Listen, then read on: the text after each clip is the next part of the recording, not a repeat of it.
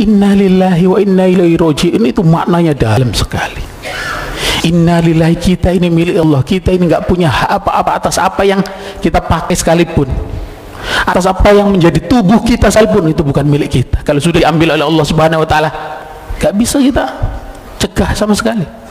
Kita diberi rasa sakit apa kita mampu membayar untuk rasa sakit itu tidak diberikan kepada kita? Apalagi kalau nyawa kalau harta kan tidak melekat pada diri kita.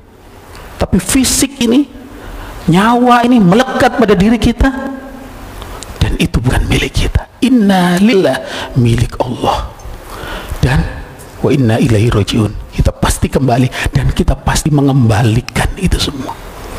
Nah, maknanya saya memperluas maknanya. Tidak hanya rojiun itu bermakna kembali tapi kita kembalikan semuanya. Kita dengan sadar mengembalikan melalui zakat melalui sedekah melalui apa pun melalui wakaf yang kita berikan kepada orang lain itu secara sadar kita mengembalikan milik Allah. Karena kita kembalikan Allah akan beri lagi. Seperti nafas ini kalau kita keluarkan akan ada yang masuk lagi. Tapi kalau kita tidak mau seperti itu Allah bisa memaksa mengambilnya. Dengan cara apa pun. Kita ditipu orang itu cara Allah mengembalikan miliknya lagi. Tapi diputar ke orang lain. Nanti kembali lagi kepada Allah didistribusikan kepada makhluknya yang lain.